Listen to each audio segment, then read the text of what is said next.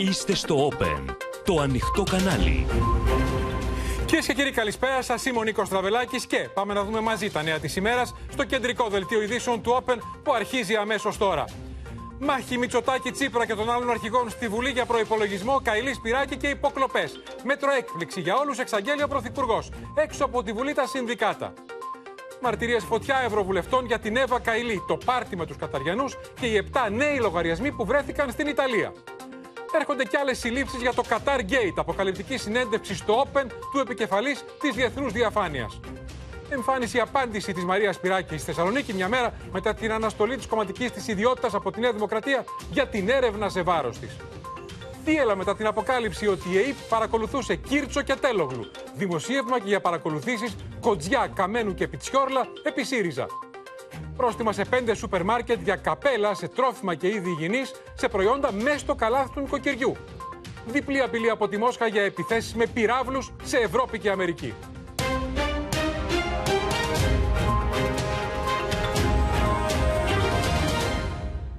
Πάμε αμέσως στη Βουλή, κυρίες και κύριοι, όπου είναι σε εξέλιξη η μάχη των αρχηγών για τον προπολογισμό σε πολύ υψηλούς τόνους, με αιχμή την οικονομία, τις υποκλοπές και τις υποθέσεις Σπυράκη και Καηλή. Ο Πρωθυπουργός αναμένεται να ανέβει σε λίγο στο βήμα. Οι πληροφορίες αναφέρουν ότι θα εξαγγείλει ένα νέο μέτρο ενίσχυσης για όλους. Πριν από λίγο, ο Αλέξης Τσίπρας, που συνεχίζει την ομιλία του, εξαπέλυσε σφοδρή επίθεση κατά της κυβέρνησης, λέγοντας ότι αυτός ο προπολογισμό θα είναι ο τελευταίος για τον Κυριάκο Μητσοτάκη. Πάμε μέσω στη Στέλλα Παμιχαήλ να μας δώσει ζωντανά από τη Βουλή. Καλησπέρα, Στέλλα. Το κλίμα α, συνολικά της συζήτησης. Ο Πρωθυπουργός αναμένεται να ανέβει σε περίπου μισή ώρα στο βήμα. Έτσι είναι. Καλησπέρα, Νίκο. Είναι μια συζήτηση η οποία είναι σε υψηλούς τόνους αυτές τις τέσσερις ημέρες, πέντε μέρες σήμερα. Γίνεται σε προεκλογικό φόντο, διότι είναι και ο τελευταίος προπολογισμό της παρούσας κυβέρνησης. Ε, Επομένως, υπάρχουν πάρα πολλές προεκλογικές αναφορές και στους διαδρόμους, θα σου έλεγα εδώ, από βουλευτές.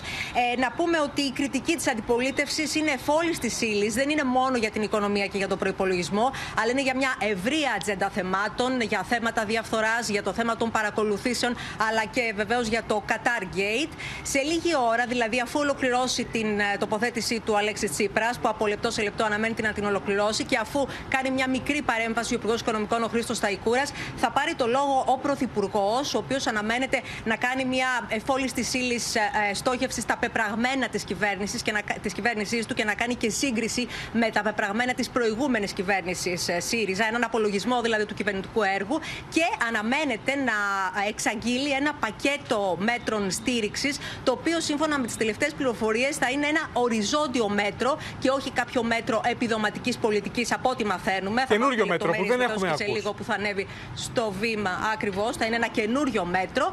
Και ο κύριος Μητσοτάκης, σύμφωνα με τις τελευταίες πληροφορίες, θα απαντήσει και στη σφοδρότατη κριτική που έχει δεχθεί από την αντιπολίτευση και κυρίως από τον Αλέξη Τσίπρα και στην τοποθέτησή του αυτή την ώρα και για τα θέματα της οικονομίας, αλλά βεβαίως και για τα θέματα των υποκλοπών. Ε, η διαδικασία αυτή, Νίκο, θα ολοκληρωθεί γύρω στις 10 το βράδυ. Θα έχουμε την ονομαστική φανερή ψηφοφορία, η οποία παραδοσιακά προσλαμβάνει το χαρακτήρα ψήφου εμπιστοσύνης προς την κυβέρνηση, αυτή η ψηφοφορία για τον κρατικό προπολογισμό. Λοιπόν, Στέλλα, θα είμαστε σε ανοιχτή γραμμή. Θα παρακολουθήσουμε και αποσπάσματα ζωντανά από την ομιλία του Πρωθυπουργού. Θα μας ενημερώνει συνεχώς. Έχουμε εξελίξει σε όλα τα πολιτικά μέτωπα. Πρώτα, να πάρουμε μια γεύση από τα όσα είπε πριν από λίγο ο Αλέξης Τσίπρας. Μας παραδώσατε μια χώρα πνιγμένη στα χρέη και την ανυποληψία. Σας παραδώσαμε μια χώρα με πρόσβαση στις αγορές, με αποκαταστημένη την εμπιστοσύνη και με 37 δισεκατομμύρια στα δημόσια ταμεία. Αυτή είναι, αυτή είναι η δική μας διαχειριστική ικανότητα στις πράξεις και στα αποτελέσματα. Όχι βιτρίνα, όχι λόγια του αέρα. Ανταλλάξαμε, λέει, μπινελίκια με τους τραπεζίτες. Σιγά τα αίματα. Ποιους κοροϊδεύετε; Ποιους κοροϊδεύετε; Ξέρετε, οι κυβερνήσεις δεν ανταλλάσσουν πινελίκια. Οι κυβερνήσεις νομοθετούν. Έτσι γίνεται παντού. Έτσι έγινε τουλάχιστον στην Ισπανία με έκτακτο φόρο για τις τράπεζες. Έχουμε αυτές τις αρνητικές πρωτιές ακρίβειας σε όλη την Ευρωπαϊκή Ένωση. Πώς αλλιώς εξηγείται; Να είναι η Ελλάδα πρώτη σε όλη την Ευρώπη στην τιμή της βενζίνης, πρώτη. Πρώτη η Ελλάδα στη χοντρική τιμή του ηλεκτρικού ρεύματος στην Ευρώπη, σχεδόν όλο το 22. Αυτή είναι η τραγική εικόνα της Ελλάδας της κυβέρνησης Μητσοτάκη. Δυστυχούν και οι άνθρωποι αλλά και οι αριθμοί. Οι μεσαίοι φτωχοί, οι φτωχοί φτωχότεροι, αλλά οφείλω αυτό, οφείλω εδώ να είμαι πολύ δίκαιος μαζί σας, οφείλω να το πω αυτό, κάποιοι λίγοι γίνονται πλουσιότεροι. Η ομιλία Τσίπρα συνεχίζεται. Έχει και άλλες εκμέσει που θα τις δούμε στη συνέχεια. Θα παρακολουθήσουμε και την ομιλία του Πρωθυπουργού συνολικά για την οικονομική πολιτική. Μας είπε η Στέλλα Παμιχαήλ ότι θα εξαγγείλει και ένα οριζόντιο μέτρο για όλους. Να δούμε τι είπαν νωρίτερα οι επικεφαλεί των άλλων κομμάτων της αντιπολίτευσης, Κατρίνης Κουτσούμπας Βελόπουλος Βαρουφάκης. Και δεν θα μπορούσα να μην ξεκινήσω από την πιο μεγάλη εικόνα. Την εικόνα που δείχνει τη μεγάλη πλειοψηφία των Ελλήνων πολιτών να είναι ανυπεράσπιστη απέναντι στην ακρίβεια και στην εσχροκέρδεια.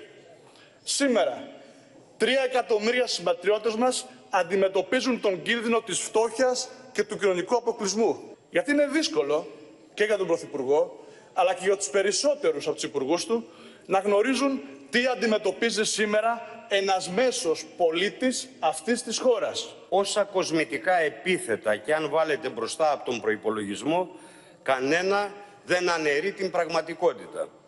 Αυτοί που καταλαβαίνουν γιατί τη ζουν στο πετσί τους το ίδιο, οι εργαζόμενοι σε αυτόν τον τόπο.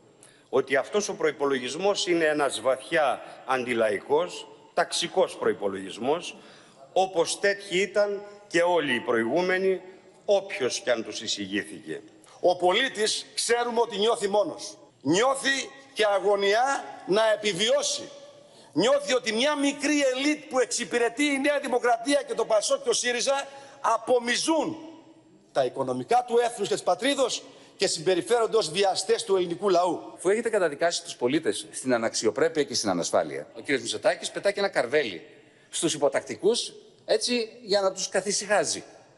Επιδίδεστε με πάθος στον επιδοματικό λαϊκισμό. Τους προσβάλλετε με φιλοδορήματα, Τώρα, ακούσαμε τη σφοδρή κριτική των κομμάτων της αντιπολίτευσης για την οικονομία, αλλά έβαλε φωτιά στη συζήτηση και υπόθεση των υποκλοπών. Με αιχμή τις, ε, τα νέα στοιχεία που ήρθαν στο φως για παρακολούθηση από την ΑΕΠ του Ευρωβουλευτή Γιώργου Κίρτσου και του δημοσιογράφου Τάσου Τέλογλου. Σε αυτό το θέμα υπάρχουν εξελίξεις με την αρχή διασφάλισης του απορρίτου των επικοινωνιών να λέει ότι ελέγχουμε και άλλους και ότι είμαστε ανεξάρτητοι. Τον εισαγγελέα του Αρίου Πάγου Ισχύντρο Ροντογιάκο, ο οποίος επικρίθηκε ότι επιχείρησε να σταματήσει αυτή την έρευνα να επανέρχεται πριν από λίγο. Θα δούμε τι είπε σε ζωντανή σύνδεση. Και έχουμε και νέο δημοσίευμα στο αυριανό βήμα της Κυριακής που ανάβει φωτιές για παρακολουθήσεις επί ΣΥΡΙΖΑ, Καμένου, Κοτζιά και Πιτσιόρλα. Η επιβεβαίωση της παρακολούθησης από την ΑΕΠ δύο ακόμα προσώπων, του Ευρωβουλευτή Γιώργου Κίρτσου και του δημοσιογράφου Τάσου Τέλογλου, ήρθε την ώρα που κορυφώνεται στη Βουλή η συζήτηση για τον προπολογισμό. Οι παράνομες διαρροές και δημοσιοποιήσεις, οι οποίες είναι προφανές ότι έχουν ληφθεί με τρόπο που εκφεύγει του νόμου, δεν είναι υπηρεσία της δικαιοσύνης. Και είναι αδιανόητο υλικό, το οποίο μπορεί να είναι ευαίσθητο, να βρίσκεται με άγνωστο τρόπο στα χέρια είτε τα δικά σας, είτε βραχιώνων δικών σας. Καλές παρακολουθήσεις και το 2023 και θα ελπίζετε ότι κάποια στιγμή θα έρθει μια άλλη κυβέρνηση και θα μπορείτε να ξαναγαπήσετε το κινητό σας. Οι νέες παρακολουθήσεις βάζουν φωτιά στο πολιτικό σκηνικό με την κυβέρνηση και την αντιπολίτευση να ανταλλάσσουν πειρά.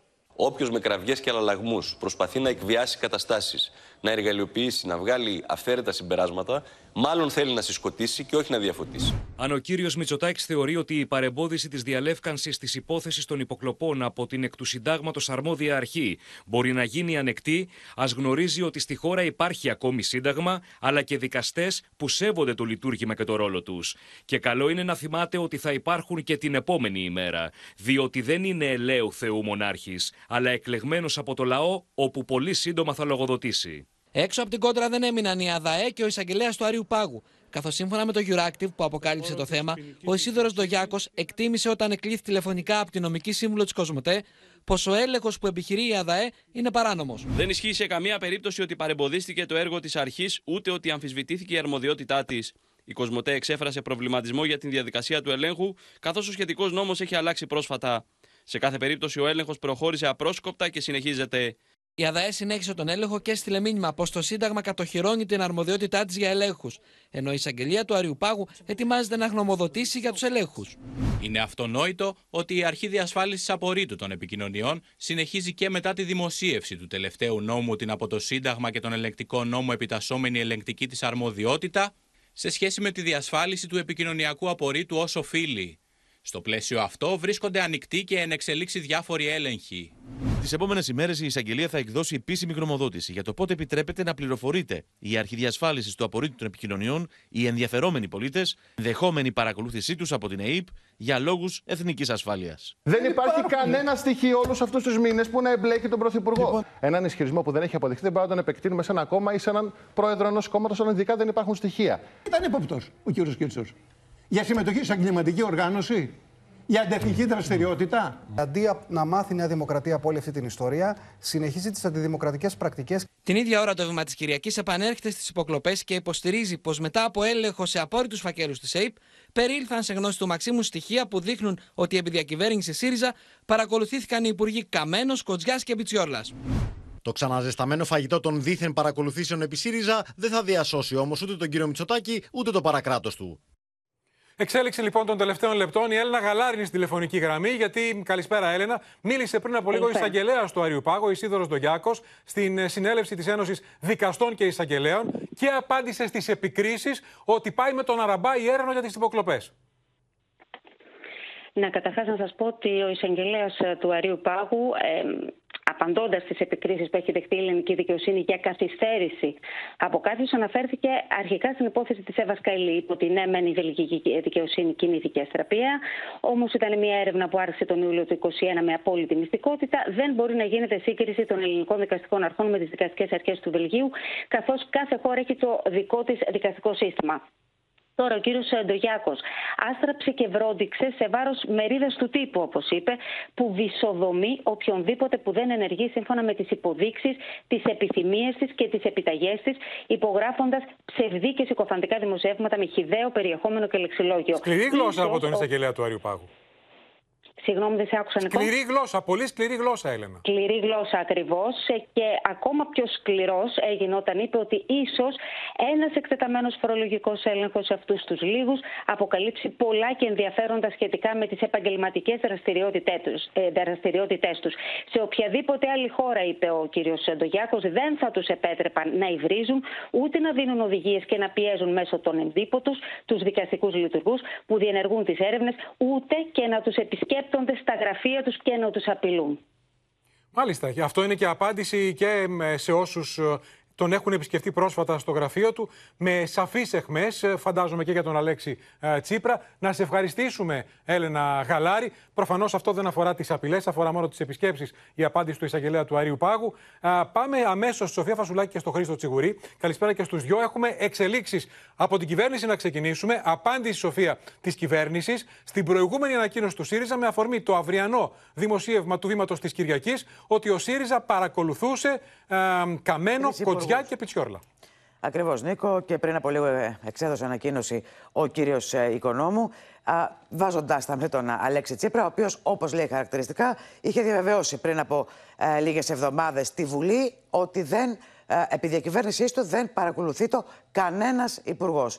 Ο κύριος Τσίπρας, λέει ο κύριος Οικονόμου, διαβεβαιώνει με κατηγορηματικό τρόπο στη Βουλή ότι ουδής πολιτικός επί των ημερών του παρακολουθεί το. Σύμφωνα όμως με δημοσίευμα της εφημερίδας Το Βήμα, επί διακυβέρνησης του κ. Τσίπρα, παρακολουθούνταν τρεις υπουργοί του. Ο κ. Κοντζιάς, ο κ. Καμένος και ο κ. Πιτσόρλα. Ο ΣΥΡΙΖΑ, που είναι εδώ και καιρό βουτυγμένος στη λάσπη της διαβολής και της συκοφαντίας, αντί να απαντήσει, εκδίδει ανακοινώσεις, χρεώνοντας την εφημερίδα τα δημοσιεύματα της οποίας επικαλεί το μέχρι πρόσφατα στον προπαγανδιστικό μηχανισμό της Νέας Δημοκρατίας. Να σου πω ότι ο, ο ε, κυβερνητικός εκπρόσωπος υποστηρίζει ότι ο ΣΥΡΙΖΑ δεν θέλει να λάμψει η αλήθεια, επιχειρεί να παρεμποδίσει τις έρευνες της δικαιοσύνης, ενώ αντίθετα η κυβέρνηση έχει απόλυτη εμπιστοσύνη στην ελληνική, στην ελληνική δικαιοσύνη, η οποία και πρέπει να δώσει απαντήσεις, Νίκο, τόσο για τα κακόβουλα λογισμικά, όσο και για το αν υπήρχε επισύνδεση της ΕΕΠ με κάποια ε, διασύνδεση, με συγχωρείς, της ΕΕΠ με κακόβουλα λογισμικά και βέβαια αν υπήρχε και το γνωστό παράκεντρο μέσα στην ΕΕΠ, το οποίο είχε αυτονομηθεί και ε, λειτουργούσε κάνοντας, δραστηριοποιούνταν κάνοντας παράνομες πράξεις. Είναι προφανές ότι βαδίζουμε προς τις εκλογές και θα είναι στο επίκεντρο της προεκλογικής σύγκρουσης υπόθεση των υποκλοπών. Πάμε και στο Χρήστο Τσιγουρή, γιατί όση ώρα μεσολάβησε από το ξεκίνημα του δελτίου Χρήστο, αναφέρθηκε σε όλα αυτά ο Αλέξης Σύπρα σε πολύ υψηλούς τόνους στο θέμα των υποκλοπών. Είχαμε επίθεση στην κυβέρνηση για το θέμα των υποκλοπών. Ε, χαρακτήρισε αθλειότητα αντιπερισπασμού τα όσα ε, σχολιάζει η κυβέρνηση περί παρακολουθήσεων επί διακυβέρνησης ΣΥΡΙΖΑ. Ο κύριος Τσίπρας κάλεσε τον Πρωθυπουργό να πάνε μαζί στα αρχεία της Αρχής για τη Διασφάλιση του Απορρίτου των Επικοινωνιών και στα αρχεία των τηλεφωνικών παρόχων όπως και της εισαγγελίας, όπου εκεί υπάρχουν όλα τα στοιχεία προκειμένου να αποδειχθεί αν επί ΣΥΡΙΖΑ παρακολουθούνται οι υπουργοί ή όχι, αλλά και να αποδειχθεί αν επί Νέας Δημοκρατίας παρακολουθήθηκαν υπουργοί ή όχι. Μιλά λοιπόν για αθλειότητα, υποστηρίζει ο κύριος Τσίπρας, θα τον ακούσουμε, ότι η κυβέρνηση ΣΥΡΙΖΑ ερευνούσε την γνωστή υπόθεση της Greek Mafia, αλλά επί των ημερών της Νέας Δημοκρατίας διοικεί την ΕΕΠ η Greek Mafia και βέβαια ε, καλεί τον Πρωθυπουργό να δώσει συγκεκριμένες απαντήσεις, αυτή τη φορά να μην το βάλει στα πόδια, όπως χαρακτηριστικά λέει, για το αν παρακολουθεί το ηγεσία των ενόπλων δυνάμων σε αντίθετη περίπτωση, αν αδυνατεί να δώσει απαντήσεις, να προκηρύξει εκλογές. Για να δούμε. Αυτά είπε πριν από λίγο ο Αλέξης Τσίπρας. Θα το παρακολουθήσουμε και σε λίγο θα δούμε τι θα απαντήσει από το βήμα της Βουλής ο Πρωθυπουργός. Ελάτε να ανοίξουμε μαζί τα αρχεία της ΑΔΑΕ. Ελάτε να πάμε μαζί. Γιατί φοβάστε; Γιατί φοβάστε; Η μεγάλη διαφορά ανάμεσα στην περίοδο του ΣΥΡΙΖΑ και την δική σας περίοδο της εκτροπής. Η μεγάλη διαφορά ξέρετε ποια είναι. Ότι η ΕΕΠ επί ΣΥΡΙΖΑ ως γνωστόν παρακολουθούσε τη λεγόμενη Greek Mafia ενώ επί των ημερών σας διοικούνταν από την Greek Mafia. Αυτή είναι η μεγάλη διαφορά. Αυτά πριν από λίγα λεπτά από τον Αλέξη Τσίπρα στη Βουλή, σε λίγο στο βήμα Πρωθυπουργός. Τώρα, ένα πεδίο σύγκρουση λοιπόν η οικονομία. Δεύτερο υποκλοπές. Τρίτο υποθέσεις Καηλή Σπυράκη. Με τον ε, Μιχάλη Κατρίνη, τον ε, κοινοβουλευτικό εκπρόσωπο του α, Πασό Κινάλ, πριν από λίγο, να χαρακτηρίζει από το βήμα της Βουλής αθλειότητα την προσπάθεια ορισμένων, όπως είπε, να συνδέσουν την παρακολούθηση Ανδρουλάκη με την υπόθεση της Εύας Καηλή και τι μίζες από το Κατάρ σύγκρουση και για την Μαρία Σπυράκη, η οποία έχει τεθεί εκτός Νέας Δημοκρατίας με αφορμή μετά την α, έρευνα που διετάχθη σε βάρος της από την Ευρωπαϊκή Υπηρεσία Καταπολέμησης της Απάτης. Η Ευρωβουλευτής απάντησε σήμερα με εμφάνισή της στη Θεσσαλονίκη. Σας ευχαριστώ πάρα πολύ. Ευχαριστώ πολύ. Χωρίς να θελήσει να κάνει κάποιο σχόλιο, μία ημέρα μετά την αναστολή της κομματικής της ιδιότητας, λόγω της έρευνας του Ευρωπαίου Εισαγγελέα, η Μαρία Σπυράκη εισήλθε στο χώρο της εκδήλωσης που η ίδια οργάνωσε στη Θεσσαλονίκη για την ευαισθητοποίηση των παιδιών σε σχέση με το περιβάλλον. Ευχαριστώ πολύ. Στο μικρό βίντεο με τις παρεμβάσεις της στην Ευρωπουλή για ζητήματα περιβάλλοντα δεν υπήρχε το λογότυπο της Νέας Δημοκρατίας, αλλά του Ευρωπαϊκού Λαϊκού Κόμματος. Ο κυβερνητικός εκπρόσωπος δήλωσε πως το Μαξίμου δεν γνώριζε για τον έλεγχο που έχει ξεκινήσει. Ήταν μια δυσάρεστη εξέλιξη. Ότου αποσαφινιστεί πλήρως αυτή η υπόθεση. Αυτό άλλωστε είναι κάτι που και η ίδια η βουλευτής, η κυρία Σπυράκη, το ζήτησε. Ναι. Ανεστάλλει η κομματική της ιδιότητα. Οφείλουμε να είμαστε πάρα πολύ καθαροί και άμεση στα αντανακλαστικά μας. Δεν είχαμε ενημερωθεί για κάτι τέτοιο. Όλοι πιστεύουμε πως η τελική κατάστη- ε, κατάληξη θα δικαιώσει την κυρία Σπυράκη. Ο οργανισμός Όλαφ διαχωρίζει την υπόθεση από το Qatar Gate. Δεν υπάρχει καμία σχέση μεταξύ των θεμάτων που ερευνήθηκαν από την Όλαφ και των θεμάτων που ερευνώνται στο Qatar Gate, όπως έχει χαρακτηριστεί το θέμα από πολλούς. Όσον αφορά το λεγόμενο Qatar Gate, η Όλαφ παρακολουθεί το θέμα πολύ στενά, σύμφωνα με την ερευνητική εμπειρία και την αναλυτική της τεχνογνωσία. Το Qatar Gate που κάνει το γύρο του κόσμου και έχει στο επίκεντρο την Εύα Καηλή προκαλεί ρογμές στο προφίλ των ευρωπαϊκών θεσμών. Η Ευρώπη βρίσκεται σε μια μάχη αξιοπρέπειας. Ο αντιπρόεδρος της Κομισιόν, Μαργαρίτης Σχοινάς, τον οποίο δημοσιεύματα του ξένου τύπου επιχείρησαν να συνδέσουν με την υπόθεση, δήλωσε από τη Θεσσαλονίκη ότι η μάχη θα είναι διαρκής. Εμείς ως Ευρωπαϊκή Επιτροπή θα βοηθήσουμε σε αυτή την προσπάθεια με προτάσεις και πρωτοβουλίες για τη μάχη κατά της διαφθοράς που ήδη αναγγείλαμε. Καμιά συστημική βελτίωση δεν θα είναι ικανή να λύσει το πρόβλημα όταν λείπει το ήθος της ατομικής ευθύνης. Πιστέψτε με ότι η Ευρώπη είναι γεμάτη φως. Λίγες μόνο στιγμές πήγαν κάποιοι να την σκοτεινιάσουν. Δεν τα κατάφεραν. Και σας διαβεβαιώ σήμερα εδώ από τη Θεσσαλονίκη ότι ούτε τώρα θα μπορέσουν να την αμαυρώσω.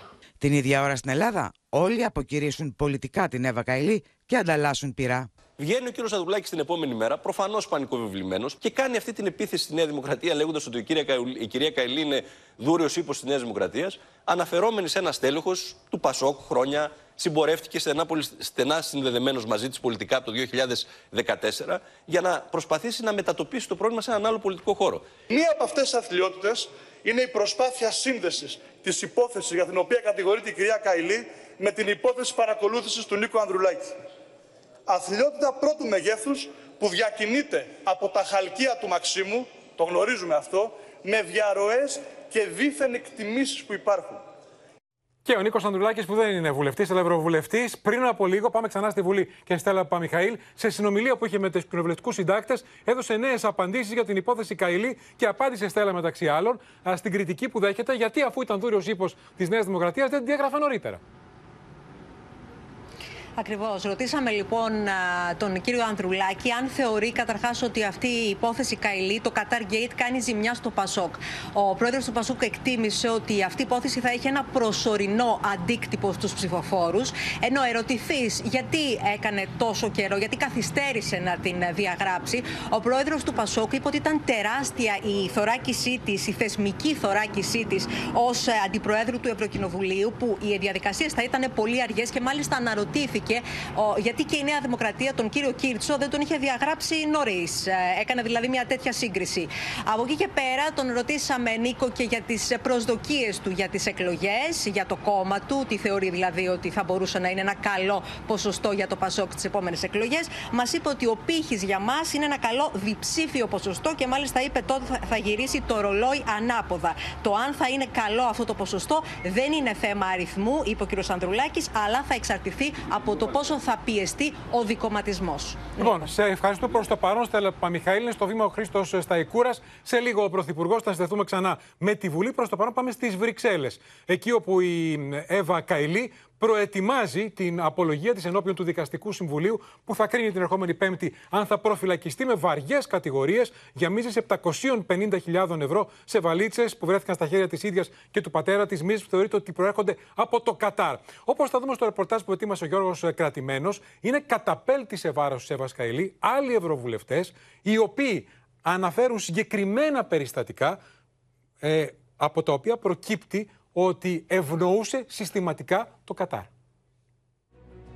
Με την Εύα Καηλή να προετοιμάζει βήμα-βήμα την ακρόαση της επόμενης Πέμπτης, ενώπιον των Βέλγων δικαστών, νέες μαρτυρίες Ευρωβουλευτών καίνε την πρώην Αντιπρόεδρο του Ευρωκοινοβουλίου για τις ενέργειές της υπέρ του Κατάρ, ενώ ο Βρετανικός Guardian, αναφερόμενος στην ίδια και τον σύντροφό της, μιλά για ένα χρυσό ζευγάρι με ακριβά γούστα. Eva Kaili è una persona, è una, era una giornalista molto, era una giornalista in Grecia, qui in Europa era molto nota, anche e, e, diciamo sia Giorgi che la Kaili erano una coppia molto famosa qui a Bruxelles, entrambi sono eh, un bellissimo ragazzo Giorgi, una bellissima donna Eva Kaili, non erano persone che non si notavano. Hanno una bambina molto piccola, quindi era una coppia che abbiamo visto, era molto diciamo, nota nell'ambito del Parlamento europeo. Η Ευρωβουλευτή των Πρασίνων, Χάνα Νόημαν, καταγγέλει ότι οι θέσει τη Εύα Καηλή πολλέ φορέ ήταν ταυτόσιμε με εκείνε του πρέσβη του Κατάρ.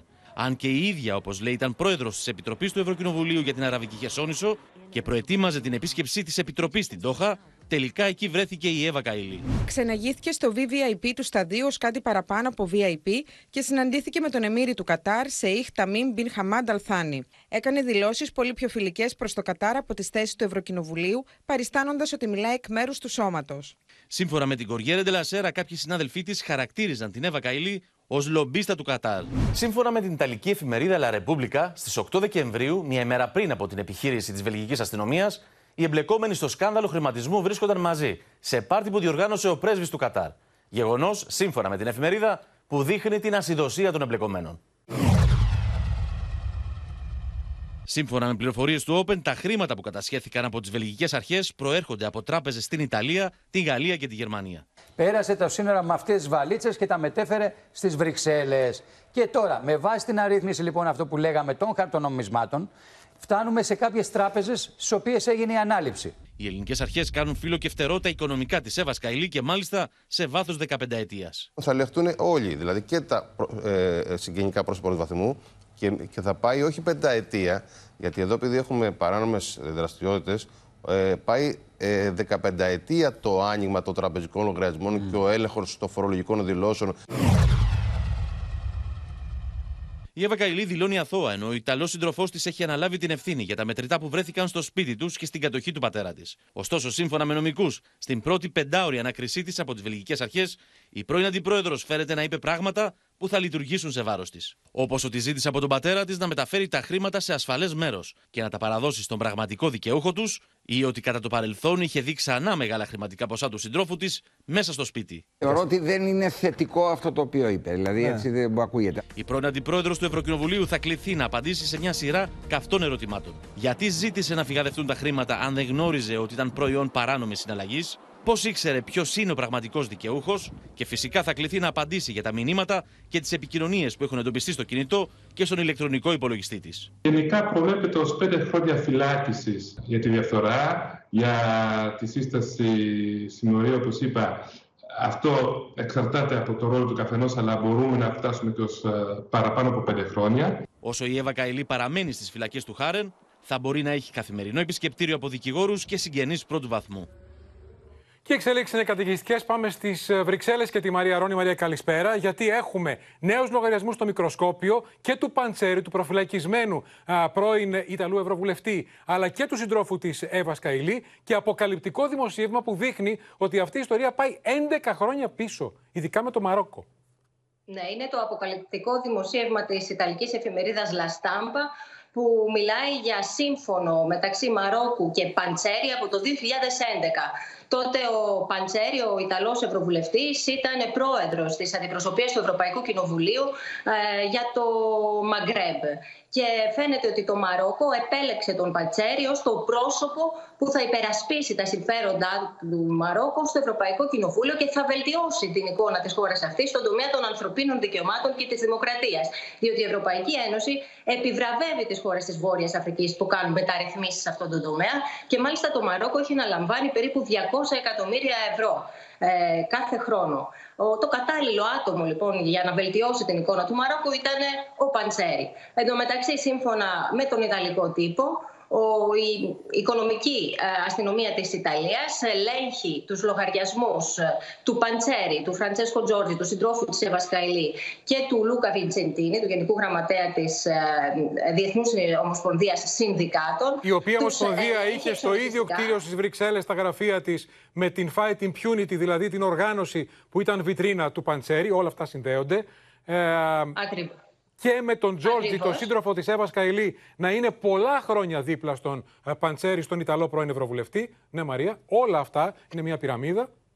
Ναι, και ψάχνουν λοιπόν ε, οι αρχέ της Ιταλίας να βρούνε το δρόμο του χρήματος που κατέληξε στους λογαριασμούς αυτών των τριών προσώπων. Και μάλιστα λένε οι Ιταλικές εφημερίδες ότι δεν αποκλείεται τις επόμενες ημέρες ο Ιταλός εισαγγελέας να απο- αποδώσει καταγγελίες σε αυτά τα τρία πρόσωπα και σε άλλους εμπλεκόμενους για διαφθορά και για ξέπλυμα μαύρου χρήματος. Τώρα, η ίδια εφημερίδα, η La Repubblica, κάνει λόγο για μια ε, κλίκα Ιταλών μέσα στο Ευρωπαϊκό Κοινοβούλιο, μια ευρωπαρέα ε, που έκανε χρυσές δουλειές με το Κατάρ και το Μαρόκο. Μέσα σε αυτούς ήταν ο Παντσέρη και ο Φραντσέσκο Τζόρτζι, οι οποίοι, οι οποίοι λένε βοήθησαν την Εύα Καηλή να εκλεγεί αντιπρόεδρος του Ευρωπαϊκού Κοινοβουλίου τον, ε, τον Ιανουάριο του 2022.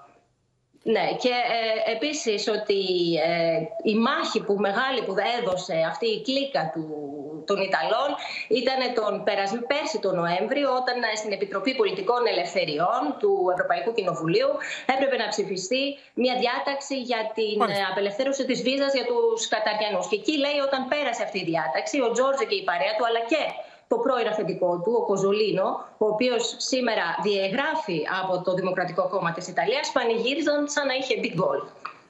Είναι ένα θέμα που κυριαρχεί και σήμερα στα πρωτοσέλιδα του Ευρωπαϊκού Τύπου. Να σε ευχαριστήσουμε, Μαρία Ρόνη, για την απευθείας ενημέρωση από τις Βρυξέλλες. Και πάμε να δούμε, κυρίες και κύριοι, την αποκλειστική συνέντευξη που παραχώρησε στο Open και την Ευλαμπία Ρεύη ο επικεφαλής Διεθνούς Διαφάνειας, που είναι αποκαλυπτικός. Δεν είναι τυχαίο πρόσωπο.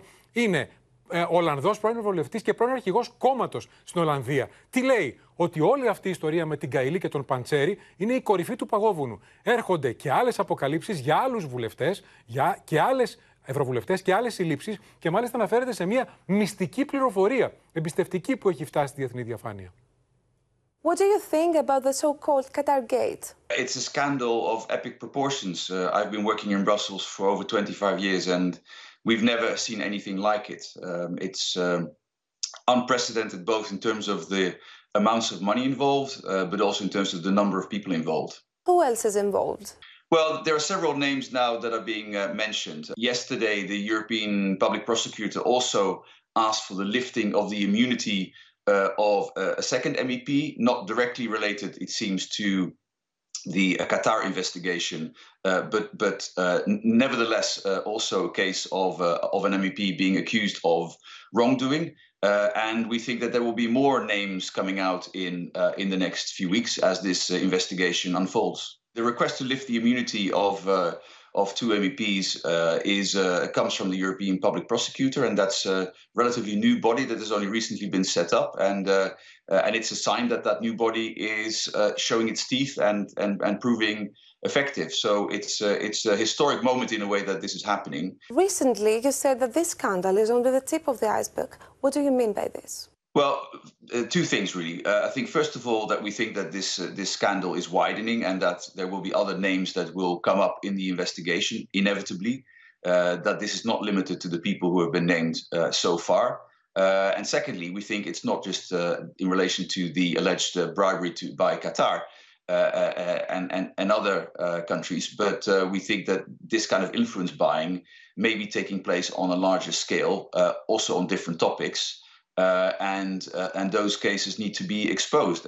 Do you have evidence? We do. And in fact, we uh, uh, we last week decided to uh, uh, receive an we received an anonymous tip-off, which we decided to refer to Olaf, the EU anti-fraud agency, and I think there will be other cases that will come up in the next months too most of the evidence around this is anecdotal and uh, the reason for that is in a way quite simple which is that it's it's very hard for people inside the european parliament to, to report wrongdoing. Uh, there is no protection for whistleblowers. Are we talking about a few bad apples or a whole rotten barrel? What's your opinion on the issue as brussels are trying to come to terms with the scandal definitely a, a, a few bad apples. Uh, i i think it's difficult to say how widespread this is. There's uh, plenty of anecdotal evidence that suggests that it's not uncommon for MEPs to accept trips to uh, sunny foreign destinations uh, when there is not a clear link to to to their work. And uh, there is really a culture of impunity in Brussels where these kind of activities have been possible without proper scrutiny. Uh, many MEPs, I think, feel that they are untouchable in some way that the rules don't apply to them. Άρα, με βάση όλα αυτά, είναι προφανές ότι δεν έχουμε δει ακόμα τίποτα. Πάμε στο καιρό κρατημένο, γιατί ε, έχει νεότερα στοιχεία για τις έρευνες που γίνονται στην Ελλάδα. Για την Εύα Καηλή, για την αδελφή της, ε, για την περιουσία τους, για λογαριασμούς, για ακίνητα και απάντηση του Μιχάλη Δημητρακόπουλου, του δικηγόρου της Εύας Καηλή λογαριασμούς, ε, ακίνητα, εταιρείες και τεκμήρια διαβίωσης είναι στο επίκεντρο των ε, ερευνών ε, των ελληνικών αρχών, Νίκο. Οι αρχές, και όχι μόνο της κυρίας Καηλή, όπως ανέφερες, αλλά και συγγενών της πρώτου βαθμού, οι αρχές διερευνούν ήδη τις συνθήκες αγοράς ενός ακινήτου στο ψυχικό, στο παλαιό ψυχικό το 2019, που η αντικειμενική του αξία ήταν 600.000 ευρώ και η κυρία Καηλή το αγόρασε με λιγότερα από 270.000 ευρώ. Και η εμπορική πάνω από 800.000. Ναι. Ε, αλλά και η αγορά κινήτου, η πρόσφατη, τον περασμένο Μάρτιο, από κοινού με τον σύντροφό της, είναι Πάρο, σε μια μάλιστα περιοχή που θεωρείται φιλέτο, ε, έκτασης 9 στρεμάτων, αγοράστηκε 300.000 ευρώ, η αντικειμενική του αξία 146.000 ευρώ. Ο κύριος ε, Δημητρακόπουλος αναφέρθηκε, όπως είπες, ε, ε, έδωσε κάποιες διευκρινήσεις για μια σειρά δημοσιεύματα τις τελευταίες ημέρες. Όπως είπε, η εταιρεία που, που συστάθηκε τον περασμένο Νοέμβριο ε, της ε, κυρίας ε, Καηλή μαζί με τον σύντροφό της ε, με ε, κεφάλαιο 1000 ευρώ. Δεν έχει μέχρι σήμερα καμία επιχειρηματική δραστηριότητα, όπως λέει ο κύριος ε, Δημητρακόπουλος. Η εταιρεία Real Estate στο Κολονάκι. Ναι. ναι. Και ενώ αναφέρθηκε και σε μια επιστημονική πρωτοβουλία στην οποία συμμετέχει η κυρία Καηλή από το 2018 με το όνομα Elon Tech, η οποία, όπως λέει ο κύριος Δημητρακόπουλος, δεν έχει χρηματοδοτηθεί με ούτε ένα ευρώ. Είναι της αδελφής της, της Μανταλένας, αυτή η εταιρεία ακριβώς. Άρα ο κύριος Δημητρακόπουλος λέει ότι δεν υπάρχει κάτι επιλήψιμο στην οικονομική του δραστηριότητα. Θα το δούμε, θα δούμε πού θα καταλήξει κυρίως η έρευνα της αρχής για το ξέπλυμα μαύρου χρήματος. Σας ευχαριστήσουμε. Να ευχαριστήσουμε τον κύριο Κρατημένο. Πάμε ξανά στις Βρυξέλλες, κυρίες και κύριοι, για να παρακολουθήσουμε μία ακόμα αποκλειστικότητα του Open. Να παρακολουθήσουμε τη συνέντευξη που παραχώρησε στην ανταποκρίτριά μας, τη Μαρία Ρόνι, ο διευθυντής της βελγικής εφημερίδας Le Soir. Είναι η εφημερίδα που αποκάλυψε το σκάνδαλο. Βρισκόμαστε με το διευθυντή της εφημερίδας Le Soir, η οποία έχει κάνει όλες τις αποκαλύψεις για την υπόθεση διαφθορά στο Ευρωπαϊκό Κοινοβούλιο από το Κατάρ. Quelles sont les conséquences euh, ultérieures de cette euh, affaire, selon vous, sur euh, les institutions européennes et sur euh, l'opinion publique; C'est évident que euh, le grand public peut avoir le sentiment qu'ils sont tous pourris ou qu'ils ne gèrent pas bien l'argent public et c'est absolument terrible pour la montée du populisme. Mais je pense que ce n'est évidemment pas de la faute de la presse euh, là-dedans. Il y a une, une, un slogan de, de journaux américains qui dit si vous ne voulez pas qu'on l'écrive, ne le faites pas. Quand et comment est-ce que votre enquête euh, a commencé? Sur quelle base? Surtout l'enquête de la police et de la justice, évidemment. Donc nous étions euh, informés depuis quelques semaines que quelque chose pourrait se passer au Parlement européen, euh, mais évidemment euh, nous n'en avions pas les, détails euh, précis. Et en fait aujourd'hui des sources nous permettent de dire que l'enquête a commencé par une enquête de la sûreté de l'État, des services secrets euh, belges, pas par la police ou la justice euh, classique. Globalement, les services secrets belges, avec l'aide d'autres services secrets européens, et c'est le cas dans cette enquête, ben, écoutent ce qui se passe et essayent d'avoir des informations là-dessus. Et en fait, ils se sont rendus compte, en travaillant sur des, une affaire d'ingérence de euh, pays extérieurs qui voulaient influencer l'Union européenne ou la Belgique, qu'il y avait des, des éléments très concrets concernant euh, le Qatar, M. Panzeri, M. Georgi et à- à- par euh, définition aussi Mme Kaili. Est-ce que vous estimez que ce scandale euh, peut aller plus au fond euh, vers d'autres fonctionnaires des institutions européennes? Si on savait qu'il y avait d'autres personnes impliquées, d'autres noms, et si on avait des, des preuves, on le dirait. Donc euh, très clairement, je n'en sais rien. Euh, et je ne veux pas dire que tous les députés européens sont corrompus, ni que toutes les ONG sont corrompues. Ce qui se passe, la difficulté pour les enquêteurs belges, c'est l'immunité européenne. Les seuls éléments qui permettent d'aller plus loin, c'est le flagrant délit. C'est ce qui s'est passé avec Mme Kaili la semaine passée. Il n'était pas prévu qu'on- que la police euh, intervienne chez Mme Kaili euh, la semaine passée. Il y a le fait que son père est sorti de- de- avec une valise d'argent qui a changé euh, en fait le timing de l'enquête euh, très clairement. Et ici, de nouveau, je pense que les enquêteurs espèrent beaucoup de ce que les différents imputés leur racontent pour pouvoir avoir des documents concernant d'autres personnes. Mais nous n'en savons pas plus pour l'instant.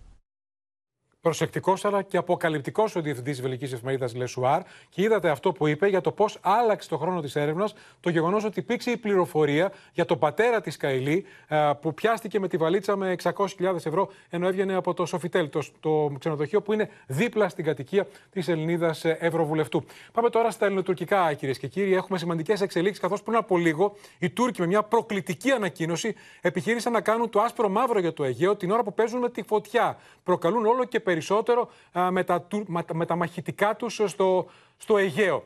Θα δούμε από τη Γεωργία Γαρατζιώτη σε λίγο ζωντανά αυτή την εξέλιξη. Πρώτο το ρεπορτάζ ξεκινώντας από το νέο μήνυμα στην Άγκυρα από τον Υπουργό Εθνικής Άμυνας, τον Νίκο Παναγιοτόπουλο. Ανατρέπεται η ισχύς δυνάμεων Ελλάδα-Τουρκία για πρώτη φορά υπέρ της Ελλάδας, καθώς η χώρα μας διαθέτει στρατιωτική ισχύ που δεν μπορεί να αγνοηθεί από κανέναν στην περιοχή, διεμήνυσε ο Υπουργός Άμυνας από το βήμα της Βουλής. Για πρώτη φορά μετά πολύ καιρό, οι σχετισμοί στρατηγική ισχύως Ελλάδα-Τουρκία αρχίζουν να αλλάζουν υπέρ της ελληνικής πλευράς. Στο αεροπορικό κομμάτι μπορώ να ισχυριστώ ότι αυτό είναι δεδομένο. Έτσι όμως ενισχύεται και η αποτροπή. Έτσι προστατεύεται η χώρα από κάθε επιβουλή.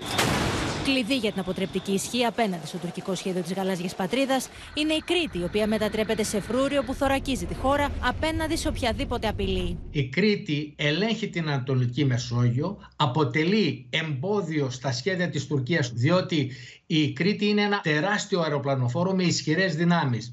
Έχει και ναυτικές δυνάμεις, έχει και αεροπορικές δυνάμεις. Η στρατιωτική υπεροπλία της Ελλάδας προκαλεί εκνευρισμό στην Άγκυρα, με αναλυτές να παρουσιάζουν στα τουρκικά κανάλια σε χάρτες δεκάδες νησιά του Αιγαίου, τα οποία χαρακτηρίζονται από αυτούς ως γκρίζες ζώνες. Πέριξ της Κρήτης υπάρχουν 1.300 νησιά, νησίδες και βραχονισίδε. Τα νησάκια αυτά, ειδικά όσα κατοικούνται, παίζουν, έχουν τεράστια σημασία διότι έχουν και αυτά ΑΟΣ. Την ίδια ώρα οι απειλές της Άγκυρας συνεχίζονται με Τούρκους πολιτικούς να διαγωνίζονται σε επιθετικότητα απέναντι στην Ελλάδα. Türk'ün çelikten yumruğunun yıldırım, kasırga ve tayfun olup Ege'den ineceğini muhataplarımız akıllarından çıkarmamalıdır. Bizim kimsenin hakkında gözümüz yoktur ama kendi hakkımızı da kimseye çiğnetecek değiliz. Σε πλήρη συντονισμό με την Άγκυρα, η προσωρινή κυβέρνηση της Τρίπολης κατηγόρησε την Αίγυπτο ότι με τη μονομερή οριοθέτηση των θαλασσίων συνόρων παραβιάζει τα κυριαρχικά της δικαιώματα, εννοώντας το παράνομο τουρκολιβικό μνημόνιο. Το Υπουργείο Εξωτερικών της προσωρινής κυβέρνησης Ενότητας ανακοινώνει την απόρριψη της απόφασης της Αιγύπτου σχετικά με την οριοθέτηση των θαλάσσιων συνόρων μεταξύ των δύο χωρών και καλεί το Κάιρο να ξεκινήσει συνομιλίες. Λοιπόν, πριν πάμε στην Κωνσταντινούπολη, στη Γεωργία Γαρατζιώτη, να συνδεθούμε με τη Γεωργία. Καλησπέρα, Γεωργία. Για να δούμε πώ οι Τούρκοι προσπαθούν να κάνουν το άσπρο μαύρο με τις συνεχείς προκλήσεις τους στο Αιγαίο. Και τι απαντάει η Αθήνα. Έτσι είναι, Νίκο. Όλη την εβδομάδα υπήρξε ποσοτική και ποιοτική αναβάθμιση των τουρκικών προκλήσεων στο Αιγαίο. Οι Τούρκοι απογείωναν μαχητικά αεροσκάφη από πολλές βάσεις, ακόμα και από τα βάθη της Τουρκίας, για να εισέλθουν στο FIR Αθηνών και να παραβιάζουν τον εθνικό ενέργειο χώρο, με αποκορύφωμα την ανακοίνωση του τουρκικού Υπουργείου Άμυνας, η οποία βγήκε πριν από α, λίγη ώρα, βαφτίζοντας τις παρενοχλήσεις των Τούρκων, βαφτίζοντας μάλλον παρενοχλήσεις τις αναχαιτήσεις των τουρκικών μαχητικών από ελληνικά αεροσκάφη και μάλιστα προσπάθησαν να εμπλέξουν και το ΝΑΤΟ. Τι συνέβη λοιπόν και έστησαν αυτό το σκηνικό στο Αιγαίο οι Τούρκοι. Την Πέμπτη, στο πλαίσιο, τονίζω, τουρκικής εθνικής άσκησης, της άσκησης Νέξου, που κάνουν μία φορά κάθε μήνα και ζητούν τη συνδρομή του ΝΑΤΟ με υπτάμενα ραντάρ για την αξιολόγηση των μαχητικών αεροσκαφών, εισήλθαν μαζικά 18 τουρκικά οπλισμένα αεροσκάφη εντός του εθνικού εναέριου χώρου, έκαναν το γύρο της Λέσβου. Άμεσα ελληνικά οπλισμένα μαχητικά αεροσκάφη, αντίστοιχος αριθμός, απογειώθηκαν για να αναγνωρίσουν και να αναχαιτήσουν τα τουρκικά αεροσκάφη. Ακολούθησαν σκληρές αερομαχίες, συνολικά 9 εμπλοκές. Τονίζω ότι όλη αυτή την ώρα το νατοϊκό υπτάμενο ραντάρ βρισκόταν εντός FIR Άγκυρας και δεν συνεργαζόταν με τα τουρκικά αεροσκάφη σε όλες αυτές τις προκλήσεις που περιέγραψα. Νίκο, τι λένε στρατιωτικές πηγές, τι απαντάει η Αθήνα. Πιστεύουν λοιπόν ότι το επόμενο διάστημα οι Τούρκοι έδειξαν ότι θα κλιμακώσουν και στο πεδίο. Με το ΓΕΘΑ και τα γενικά επιτελεία να δηλώνουν ότι διαθέτουν τα, τα επιχειρησιακά συγγνώμη, σχέδια για να απαντήσουν σε κάθε σενάριο τουρκικής κλιμάκωσης. Έφταναν στο σημείο να πούνε ότι εμείς παρανοχλούμε τα τουρκικά αεροπλάνα όταν αυτή είναι η πραγματικότητα τους περιέγραψες και στέλνουν και ακόμα και βρέφει στο θάνατο. Οι Τούρκοι νωρίτερα έγινε γνωστό ότι μια, ένα σκάφος μεταναστών με 34 ανθρώπους αφρικανικής καταγωγής έπεσε στα βράχια στη Μυτιλίνη με αποτέλεσμα να χάσει τη ζωή του ένα βρέφος. Να σε ευχαριστήσουμε, Γεωργία Καρατζιώτη. Πάμε τώρα στην Κωνσταντινούπολη και στη Μαρία Ζαχαράκη. Έχουμε και εκεί σημαντική εξέλιξη. Έχουμε απάντηση Ερντογάν στις επικρίσεις που δέχεται, Μαρία, καλησπέρα. Μετά την καταδίκη Μάμογλου σε φυλάκιση 2 ετών και 7 μηνών και στέρηση πολιτικών δικαιωμάτων. Μια δικαστική απόφαση που έχει ενώσει και τους έξι ηγέτες της αντιπολίτευσης της τουρκικής κατά του Ερντογάν. Σήμερα, Νίκο, δύο ημέρες, μετά από δύο ημέρες που υπόνοιες για τον Τούρκο πρόεδρο και το ρόλο του, σε αυτήν την απόφαση δίνουν και παίρνουν. Σχολίασε λοιπόν ο Ρετζέφτα Υπερτογάν για πρώτη φορά τη δικαστική απόφαση κατά του Ιμάμογλου.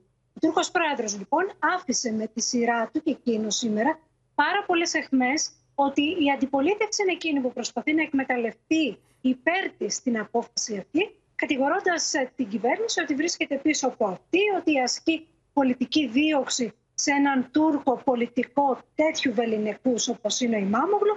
Ο Ερντογάν λοιπόν είπε χαρακτηριστικά ότι αυτά είναι βυζαντινές μηχανογραφίες, λέει, της αντιπολίτευσης προκειμένου να ενθρονιστεί ο Ιμάμογλου και ότι χρησιμοποιεί αυτή την απόφαση ουσιαστικά για να ηρωποιηθεί η αντιπολίτευση. Και αυτό που είπε επίσης ε, χαρακτηριστικό είναι, Νίκο, ότι προσπαθούν να μας κάνουν μεζέ της εσωτερικής τους διαμάχης, αλλά εμείς δεν πρόκειται να μπούμε σε ένα τέτοιο παιχνίδι. Μάλιστα, αυτό Αυτό που μας έκανε εντύπωση βέβαια για να διατηρήσει ε, μια ισορροπία ήταν ότι άφησε ανοιχτό παράθυρο ότι μπορεί αυτή η απόφαση να αναιρεθεί με την έφεση. Τίποτα είπε δεν είναι τελεσίδικο ούτε υπάρχει πολιτική απαγόρευση για τον Ιμάμογλου και μάλιστα προκάλεσε την αντιπολίτευση να ορίσει όπως είπε επιτέλους τον υποψηφιό της. Ουσιαστικά έριξε ευθείε βολές ο Ερντογάν στην αντιπολίτευση σήμερα. Είναι ότι είναι χαμένη σε δεδαλώδεις διαδικασίες και ότι δεν μπορεί να πάρει απόφαση ούτε καν για το ποιος πρέπει να είναι υποψήφιος. Ναι, πάντως από την άλλη, Μαρία, σε αυτό που δεν απαντά ο, ο Ερντογάν είναι η ελεγχόμενη απολύτως από το τουρκικό καθεστώς αντικειοσύνη, ε, ο εισαγγελέας δηλαδή, άσκησε έφεση κατά τη απόφαση, ζητώντα σκληρότερη ποινή για τον Ιμάμογλου. Και επίσης ότι η καταδίκη του ήρθε μετά την ακύρωση της εκλογής του ως Δημάρχου Κωνσταντινούπολης για μια αστεία δικαιολογία, δηλαδή μια φράση που χαρακτήρισε αντιδρώντας αυτή την ε, ακύρωση της εκλογής του. Άρα και εδώ ο Ερντογάν επιχείρει να κάνει το άσπρο μαύρο, ενώ δέχεται σφοδρές επικρίσεις από Ηνωμένες Πολιτείες και Ευρώπη για εργαλειοποίηση της δικαιοσύνης. Να σε ευχαριστήσουμε, Μαρία Ζαχαράκη, και να ακούσουμε ένα απόσπασμα από τα όσα είπε νωρίτερα ο Ταγί Ερντογάν. Hem de en sert şekilde eleştirdiğimiz pek çok mahkeme kararı da olmuştur. Ama bu kimse hakimlere hakaret etme, mahkeme kararlarını tanımama hakkı vermez. Bizim demokrasiye ve siyasetin meşru yöntemlerle yapılmasına olan bağlılığımızı kimse sorgulayamaz. Birilerinin kendi iç kavgalarını, Bizansvari taht oyunlarını bizim üzerimizden yürütmenin peşinde koştuğunu gördükçe de üzülüyoruz. Halbuki ortada henüz biten bir yargı süreci de gelen bir yasak da yok. Daha bu karar önce istinafa ardından da yargıtaya gidecek. Eğer mahkemenin verdiği kararın eksiği varsa, hatası varsa zaten oralarda gerekli düzenlemeler yapılabilir. Αυτά πριν από λίγο λοιπόν για τον Ιμάμογλου ο Ερντογάν. Το θέμα θα έχει, είναι βέβαιο και συνέχεια. Επιστρέφουμε εδώ στο μέτωπο της οικονομίας, ενώ βλέπω ακόμα το Χρήστο Εκούρα στο βήμα της ε, Βουλής. Από στιγμή σε στιγμή θα ανέβει ο Πρωθυπουργός και θα συνδεθούμε να παρακολουθήσουμε ένα απόσπασμα από την ομιλία του. Ο Χρήστο Εκούρας που είχε σφοδρή αντιπαράθεση για την οικονομία με τον Ευκλήδη Τσακαλώτο, τον προχάτοχό του από τον ΣΥΡΙΖΑ, με πολύ βαριές εκφράσεις. Ψεύτης, αλαζόνας, τυχοδιώκτης, ντροπή σου. Θα το δείτε, όπως θα δείτε και τι είπε το πρωί ο Θόδωρος Κυλακάκης, ο αναπληρωτής Υπουργός Οικονομικών, εδώ στον στο Open για το θέμα της ρύθμισης του σχεδίου των τραπεζών για ευνοϊκές ρυθμίσεις για τους ευάλωτους δανειολήπτε μετά την αύξηση των επιτοκίων. Τέσσερα χρόνια. Σας παρακαλώ, σας παρακαλώ. Τα αίματα άναψαν στη Βουλή όταν ο Υπουργός Οικονομικών Χρήστος Ταϊκούρας άσκησε δρυμία κριτική στα πεπραγμένα του ΣΥΡΙΖΑ ως κυβέρνηση κατά τη συζήτηση για τον προπολογισμό, με τον προκάτοχό του Ευκλήδης Τσακαλώτο να το απαντά στο ίδιο μήκος κύματος. Ο ΣΥΡΙΖΑ υπόσχεται τα πάντα στους πάντες ανεύθυνα, ατεκμηρίωτα, ακοστολόγητα, επικίνδυνα, τυχοδιοκτικά. Η δική σας κυβέρνηση χρεοκόπησε αυτή τη χώρα και αυτή η χώρα τραβάει 12 χρόνια και έρχεστε τώρα να μας πείτε ότι εσείς τη βγάλατε από τα μνημόνια. Τροπή σας και ψεύτης και αλαζόνας και τυχοδιώκτης. Ψυχραιμία και θα παρακαλούσα πληθυντικό.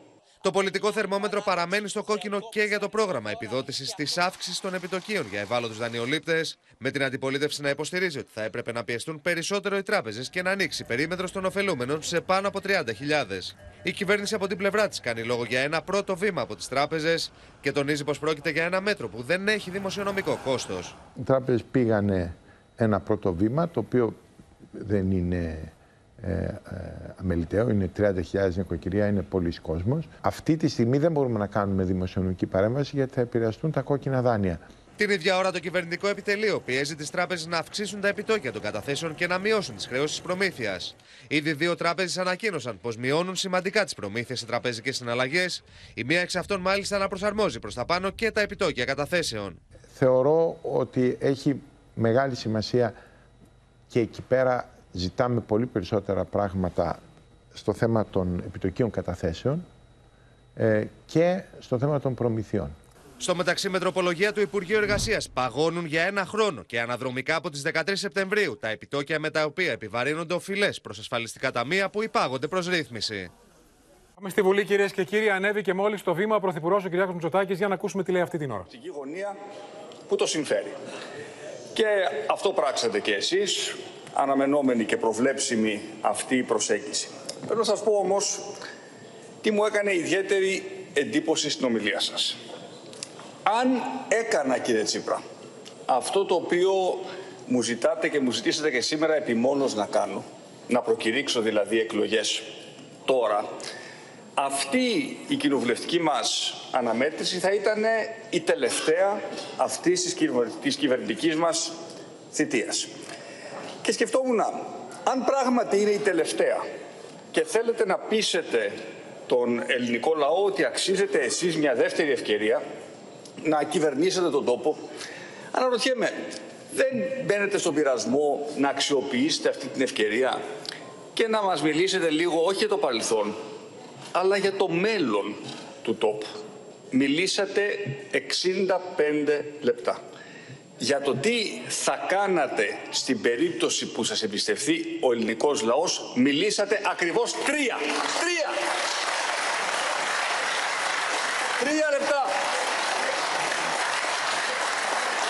Επιβεβαιώνεται με τον πιο εκοφαντικό τρόπο ότι τελικά ήσασταν, είστε και θα παραμείνετε κόμμα διαμαρτυρίας και όχι κόμμα εξουσίας.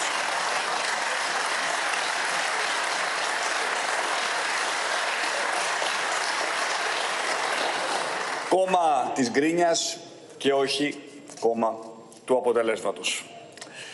Έρχομαι τώρα στον πυρήνα της ε, ομιλίας μου και θα απαντήσω σε κάποια από τα ζητήματα τα οποία θέσατε στη ροή του λόγου μου. Κυρίες και κύριοι βουλευτές, η επιλογή μας απόψε το βράδυ έχει ξεχωριστεί βαρύτητα γιατί δεν αφορά μόνο την έγκριση ενός ετήσιου προϋπολογισμού αλλά μιας ολοκληρωμένης αντίληψης για τα βήματα που έκανε η χώρα στη διάρκεια του σημαντικού 2020, αυτού που το διαδέχθηκε ένα πολύ δύσκολο αλλά τελικά γόνιμο 2021 και που είναι στο χέρι μας να γίνει έτος προάγγελος ενός καλύτερου 2022. Έτσι έκλεινα την ομιλία μου στην ίδια ακριβώς διαδικασία πριν από ένα χρόνο ακριβώς. Συνοψίζοντας νομίζω τότε το περιβάλλον μέσα στο οποίο πορεύτηκε η οικονομία μας επί τρία κρίσιμα χρόνια. Αναδεικνύοντας και τις δυσκολίες αλλά και τις αντοχές και τις προοπτικές της. Υπογραμμίζοντας επίσης την προσήλωση της κυβέρνησης σε τομές που αλλάζουν την παραγωγική βάση της χώρας. Και παρουσιάζοντας εν τέλει την αποτελεσματικότητα μιας συνολικής πολιτικής που εξελίσσεται με σχέδιο στο χρόνο. Γιατί ναι, παρά τις αλλεπάλληλες δυσκολίες, το 2021 ήταν καλύτερο από το 2020, το 2022 ήταν καλύτερο από το 2021 και είμαι σήμερα εδώ για να το βεβαιώσω. Το 2023 θα είναι καλύτερο από το 2022, εξίσου δυναμικό και εξίσου ελπιδοφόρο.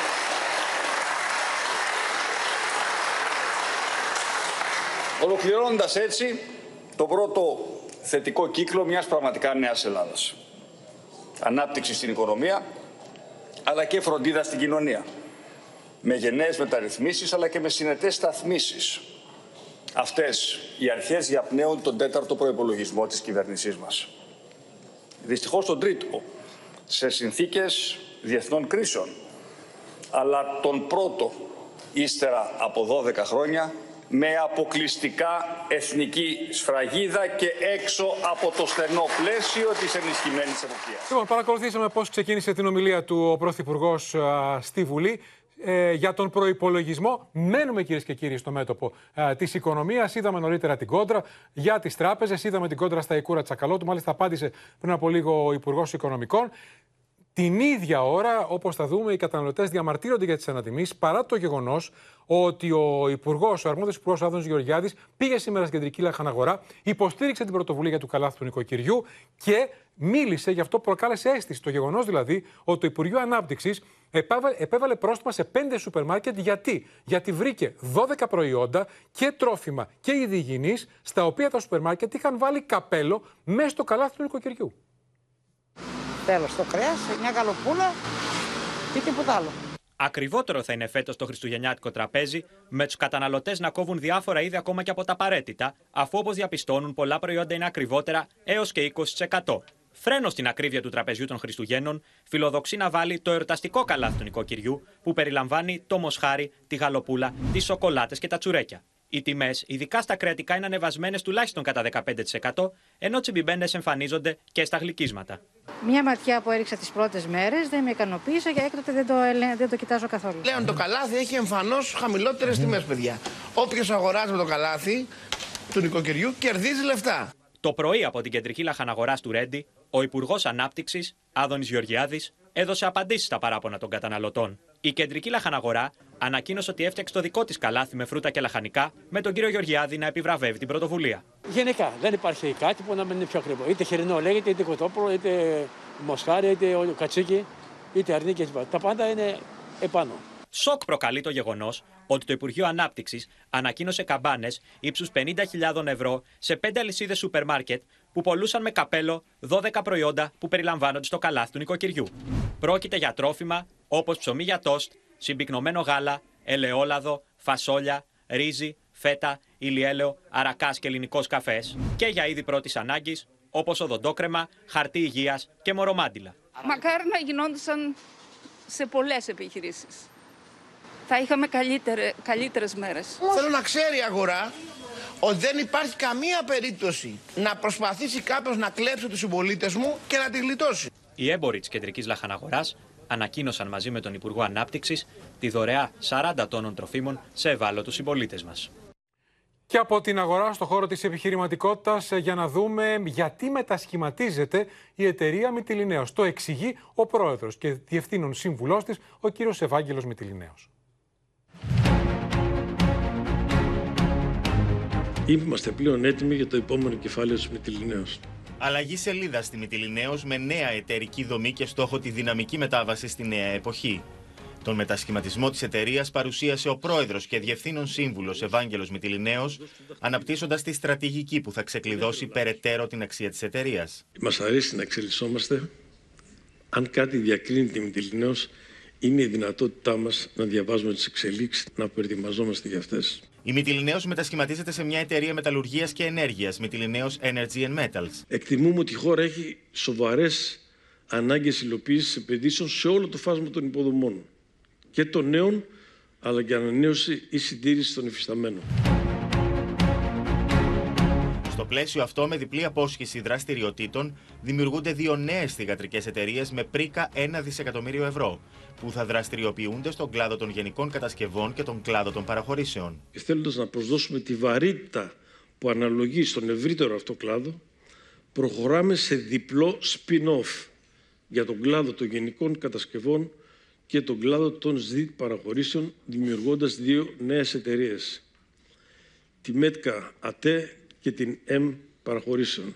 Ο δομικός μετασχηματισμός της Μητυλινέως έχει ως στόχο την ανάπτυξη της εταιρείας και τη βελτίωση της ανταγωνιστικότητας όλων των δραστηριοτήτων της σε διεθνές επίπεδο, όπως και την αναβάθμισή της στον χώρο των υποδομών. Και στο σημείο αυτό, κυρίες και κύριοι, 15 λεπτά πριν από του 8 ολοκληρώθηκε και απόψε το κεντρικό δελτίο ειδήσεων. Μείνετε στο Open. Αμέσως τώρα ακολουθεί η σατυρική εκπομπή Η Λάβα στις 9. Ό,τι αγαπώ με τον Γιάννη Μπέζο. Από όλους εμάς, ευχές για ένα υπέροχο Σαββατόβραδο. Γεια σας, να είστε όλοι καλά.